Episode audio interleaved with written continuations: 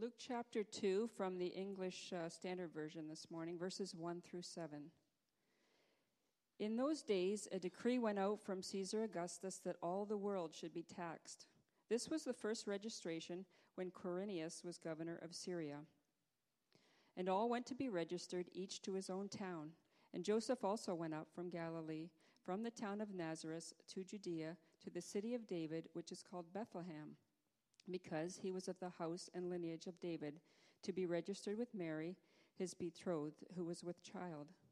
And when they were there, the same came, or the time came for her to give birth, and she gave birth to her firstborn son, and wrapped him in swaddling clothes, and laid him in a manger, because there was no place for them in the inn. Let's pray. Thank you, Father, that we can gather here this morning. It's your kindness that brings us to repentance, and it aligns our hearts and our minds with yours. So help us this morning to focus our minds on what is important. In this quietness, Father, erase any busyness that distracts us from having an Advent season that prepares us for the celebration of Christmas. Bless our pastor as he brings us your word this morning. In Jesus' name, amen.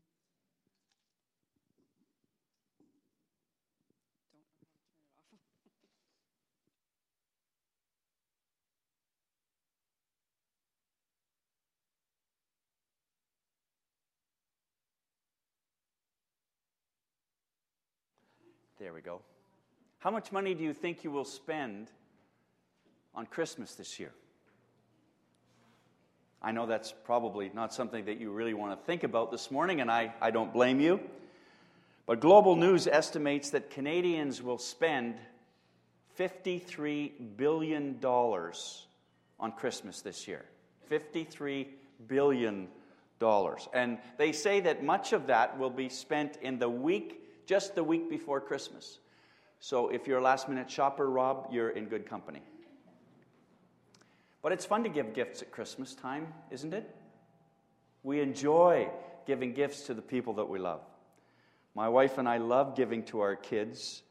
And this year we have a two year old granddaughter who will add much to the entertainment and to the craziness of our Christmas morning. But it's fun to watch their faces light up on Christmas when they open up that special gift, maybe something that you've made or, or created for them. But this morning, our focus is going to be on the very first Christmas and the very first Christmas gift ever given. As we begin to uh, unpack this familiar passage of Scripture and this very familiar story, let's consider, first of all, the time when the gift was given. Luke chapter 2, verses 1 to 3. In those days, a decree went out from Caesar Augustus that all the world should be registered. This was the first registration when Quirinius was governor of Syria, and all went to be registered, each to his own town. Now, in the Roman Empire at the time, there were only two reasons for a census ever to be taken to, to assess taxation was one, and to determine who was eligible for military service.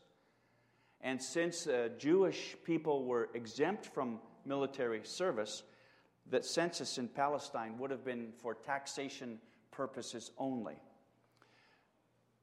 Sounds familiar, doesn't it? but in this short account of the birth of Jesus, Luke will underscore the infinite power and wisdom of God that appears in the providential circumstances and the practice of uh, uh, the timing of Jesus' birth, the precise timing of his birth. In those days, in those particular specific days in all of history, Caesar Augustus issued a decree that a census should be taken. And a census like this was taken every 14 years. Every 14 years, they would uh, take a census of the known world.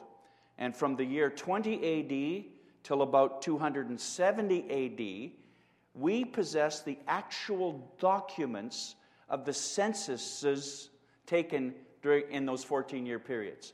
From 20 AD to 270 AD, archaeologists have unearthed these precise documents. Modern day scholars have these documents available to them thanks to modern day archaeology. So we can actually prove that the census was taken when the Bible says it was taken. So it just adds uh, a little more scientific or archaeological evidence to the veracity or the truthfulness of Scripture. And so the gospel writer, Dr. Luke, clearly intends to secure the historical and chronological moorings of Jesus' birth in these opening verses of Luke chapter 2. It was during those days that Caesar Augustus issued that decree. In other words, this is not a fairy tale. This is not a story created by Hallmark or by Hollywood, but rather by the Holy Spirit of God. It actually happened at a very specific moment in history. And the Apostle Paul affirms this when he writes in Galatians chapter 4 that when the fullness of time had come, God sent forth his Son. When the fullness of time had come, there were certain things that needed to transpire, to take place before the fullness of time had come. Not every time is a fullness of time, but here in this precise season of history, God determined that the fullness of time had come, and He sent forth His Son, born of a woman, born under the law. So, when the right time came, at exactly the right moment, God entered the world as a baby. Blows my puny little brain. God, and God's timing is always perfect when the fullness of time had come. Historians tell us that the Roman world was in great expectation at the time Jesus was born. The old religions were dying off, the old philosophies were empty and powerless to change men's lives. Strange new ideas and strange new mystery religions were actually invading the empire. Religious bankruptcy and spiritual hunger were everywhere. You see, God was preparing the world for the arrival of his son. So, for the first time in history, we know that roads connected city to city and all cities ultimately to Rome. And for the first time in history, the gospel could now spread easily from city to city and region to region. The birth of Jesus at this exact time in history was no accident. And it was not a coincidence or a twist of fate. It was by divine appointment. When the fullness of time had come, God sent his son. God's timing is always perfect in our lives, too. Might not seem that way, but just at the right time, God answers prayer.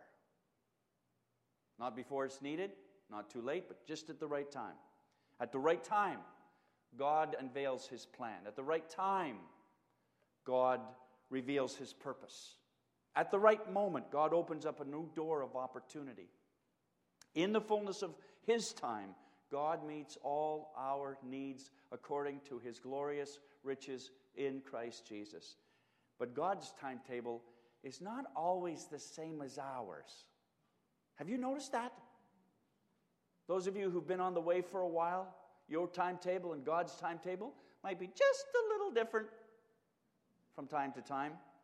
And God says, Well, my thoughts are not your thoughts, neither are your ways my ways, declares the Lord. Isaiah 55. So his thoughts, his ways, his timing is higher than ours, better than ours.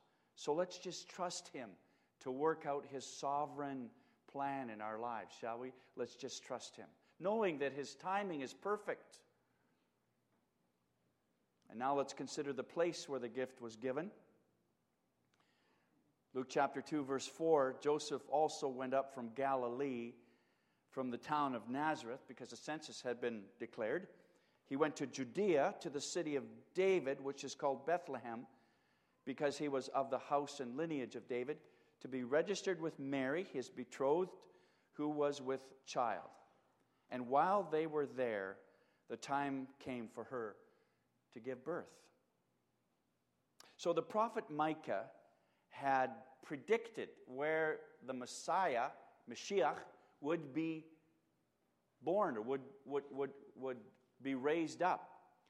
And, and it was to be Bethlehem. Bethlehem was the town that Micah uh, prophesied about.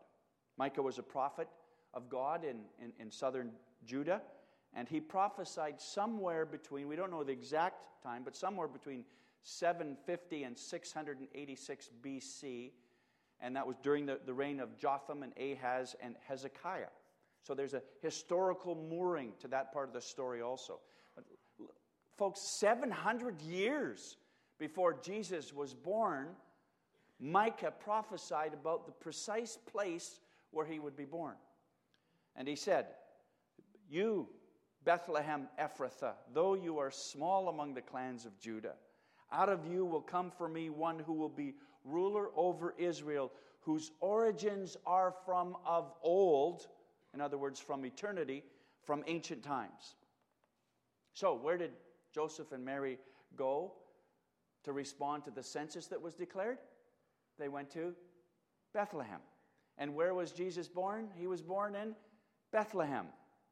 Well, Matthew tells us in his gospel account that King Herod assembled all the chief priests and the scribes of the people, Matthew chapter 2. He inquired of them where the Christ was to be born. They told him, Well, in Bethlehem in Judea, for so it's written by the prophet. And then they quote the prophet Micah. It was just like, What's, what's the matter with you? Everybody knows that the Messiah is going to be born, the Savior is going to be born in Bethlehem. He's, he's to come out of Bethlehem. What's the matter with you? Well, it was Herod. He wasn't ra- raised as a Jew. It was common knowledge among the Jews, though, Messiah, the Savior, the anointed one of God, would come from Bethlehem. It always reminds me of the one and only time that my wife and I sang a duet together. It went so poorly, we've never sung together since then. Years ago, the leaders in our church thought it would be a really cute idea if the pastor and his wife sang a duet. So we sang The Little Town of Bethlehem. And Patty went into one of her parts like she loves to do, harmonize, and I was totally lost. I mean, I was, I was so totally lost, I couldn't even find my nose at that moment. It was just really, really bad. And so every time I talk about Bethlehem, I have this moment of panic. Okay, it's not about the song, it's about the place. Jesus was born in Bethlehem. And so, once again, because of the prophecy of Micah, 700 years before the Virgin Mary gave birth to, to, to, to Jesus in Bethlehem, we see the superseding, intervening, overruling providence of God in all of this, in all of the little facts along the way. Nothing was left to coincidence or accident. God cared about the details back then. And He cares about the details of our lives today. We can affirm with confidence that God knows not only the right time for you in the fullness of time, He'll answer prayer. In the fullness of time, He'll reveal His plan. In the fullness of time, you'll get that job. But rather, He knows the right place for you, too. He knows the right time, He knows the right place. On this very first Christmas, if God made certain that Jesus was born in this obscure little village called Bethlehem to fulfill the scriptures and to fulfill the law of God, don't you think he's big enough and strong enough and wise enough to know where you belong to? Where should I attend university? Some of our students are asking that question these days. One of them told me they're going on a university tour, going to the University of Waterloo. So they'll be exposed to all the different options in Ontario where they can go to school. Lord, where am I going to school? Fear not, I have a place for you. Where am I going to find a job? I've been unemployed now for three and a half months. I have no work. Where am I going to find a job? Fear not, God has a place for you. Where should I serve in my church? What should I be doing? Well, believe me, we have plans for your life. Where is God leading us next? And uh, question after question about the placement of our lives. But if God's timing and, and, and God's placement are, were perfect for Jesus, they'll be perfect for you too. He hasn't forgotten about you. He knows the exact timing of your life and He knows the exact place where you belong. We have nothing to worry about. So let's just trust Him.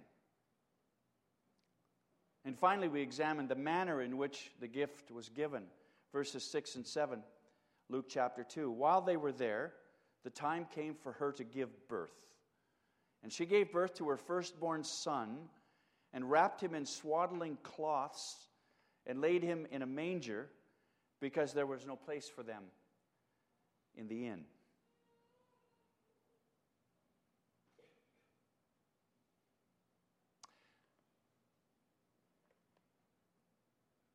Some of you have never been on a farm. But believe me, stables stink. And this stable where Jesus was born that night stunk like all stables stink. It was a stinky place. The stench of urine and manure just hung in the air. The ground is hard, the hay is scarce, the cobwebs are hanging from the rafters, and a mouse scampers across the dirt floor. A more humble place of birth could not be found. Majesty in the midst of the mundane. Holiness surrounded by sheep droppings. Divinity entering the world on the floor of a stable through the womb of a teenager in the presence of a carpenter. Imagine that. We rehearsed the story and some of our stories at our Christmas banquet just the other night, and it started to put into place some of our thinking, our pondering about this season. We began to reflect on the humbleness of the birth of Jesus Christ. Had he come to serve mankind with royal majesty, surrounded by his Father's angels, we might not have recognized him. Had he chosen to dwell in a palace with great power and great affluence, we would have cause to wonder can he really relate to us? But the Bible says that he made himself nothing. He humbled himself and took on the form of a servant. And, and though he was God, he did not count equality with God a thing to be grasped, but emptied himself, taking on the form of a servant and being born in human likeness. That's what the Bible says about Jesus, this magnificent, grand, sovereign master of the universe who came as a baby. The Bible says that the world became flesh and dwelt among us. He was full, full of grace and truth. The Bible says that Jesus came to serve and to give his life as a ransom for us. Thank you, Lord. Thank you, Jesus. The Bible says that even though Jesus was rich and all of heaven's riches were at his disposal, yet for our sake he became rich so that we, by his poverty, might become rich. It's just like everything is turned upside down in God's economy and in God's kingdom. The first will be last, and the poor shall be rich, and the richest one in all of the universe became poor so that we who are beggars and desperate can become rich. Talk about mind blowing reality. This is it. Thanks be to God. Lord Jesus, you can blow my mind any day you want with this kind of truth. It's spectacular. And why? Why did he do why did he do that? Why did he do that for us? For me? For you? Why? Well, the Bible says that God loves us so much that he gave his one and only Son so that whoever believes in him will not perish, but have eternal life, everlasting life. That's why God loved the world. God so loved the world. It's just not just love, it's extreme love. He so loved the world that he gave his only son so that we might have life. Love drove Jesus to the cross, and love kept him there. Well, if you are who you say you are, why don't you come down off that cross? He needed to stay there and die there because he loves us. And God's righteous demands demanded a sacrifice. And you know, although we will never match the gift giving of our Father in heaven, never in a million, gazillion, billion, quadrillion years, we'll never match the gift giving of our Father. We can, however, share His love with other people. We can share a little piece, a little slice, a little speck of love here and there and wherever we go, whatever we do. We can share His love, and we should. Beloved, let us love one another. Why? Because love is from God. And He wants us to share His love with people. God sent His Son at the perfect time to the ideal place in the most excellent way. No amount of money, no amount of money can buy the most important Christmas gift, the gift of salvation through faith in Jesus Christ. $53 billion might be spent by Canadians on Christmas this year, but no amount of money in the entire world can buy this gift that God has given us salvation by faith in Jesus Christ. When God sent his Son to be born of a virgin in the fullness of time in this little town of Bethlehem, he gave us the best gift of all.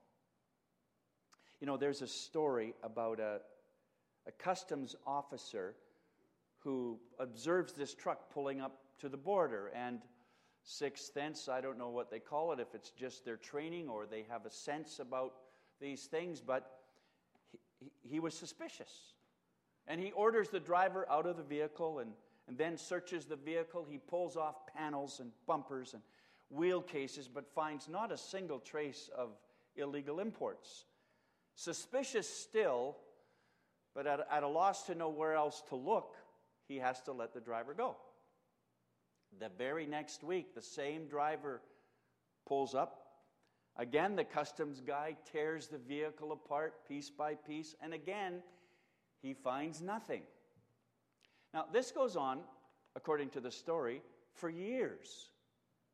And every week, on the same day, this truck driver, about the same time, arrives at the border and crosses at customs. The customs officer tries everything. I mean, over the years, he has tried everything to try and catch this guy. He's so suspicious that this guy is, is, is smuggling something. Full body searches. They did x ray. They used sonar on the guy's trucks. Anything that they could think of. And each and every time they found nothing. And each and every time they had to let the truck driver go. Finally, after many years now, the officer, the customs guy that can almost now smell this guy coming from miles away, is ready to retire. But this is killing him. And so when the guy drives up the week of the customs officer's retirement, he says, I know you're a smuggler. Don't even try and deny it. I know that you've been smuggling something for years, but I'll be darned if I can find out what it is. I'm retiring this week. There is nothing I can do to you. I, I, I promise you that I cannot do anything to, to prosecute you. Won't you please tell me what you've been smuggling? And the driver looks at him and says, Trucks. I've been smuggling trucks.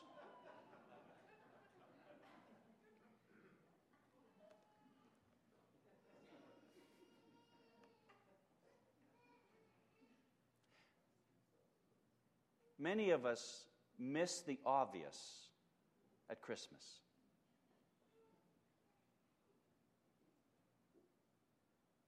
It's not about the tinsel and the turkey and the trimmings and the toys. It's all about Jesus. Why do so many of us forget that?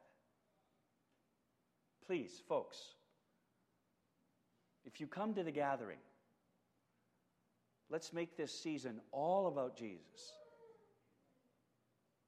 Let's exalt him. Wise men still seek him. You see the signs. Let's walk in the reality of seeking after God this Christmas. Let's pray together. Lord Jesus, this is the Christmas season. As Dave Bolander said at the beginning of our service, this is the second Sunday of Advent, and we're right in that season of the year where we celebrate the coming of the Lord Jesus Christ to earth. And one day, one day, Lord Jesus, you'll be coming back again, and we want to be ready. We want to be ready and watching for your return. But now, in this season, we've begun our celebrations of the miracle and the mercy of your birth. Jesus, we're so, we're so grateful today that you came from eternity into time and space, and that you lived in our place and you died in our place. We're grateful that you were raised for our justification and that you are coming back again someday. For the certainty of your birth, we worship you. And for the assurance of our rebirth, we adore you. But Father, we also praise you for the quietness of the birth of Jesus. I mean, any, any other king would have come with great fanfare, perhaps a royal entourage and, and muscle flexing pride. But Lord Jesus, you came into our world in utter weakness and with profound humility. No room in the inn? Well, that wasn't an insult to you. It was your choice, it was your plan, it was the way of the gospel. You never considered your equality with God something to be grasped or held on to or selfishly hoarded. Rather, you made yourself nothing. Nothing. Taking the very nature of a servant. And Lord, in your obedience, you, you, you took our judgment and you died our death. The death we deserve to die, you died in our place. So, Lord Jesus, even today we look so forward to the day when every knee will bow and every tongue confess that you're Lord to the glory of God the Father. That's going to be a loud and large day.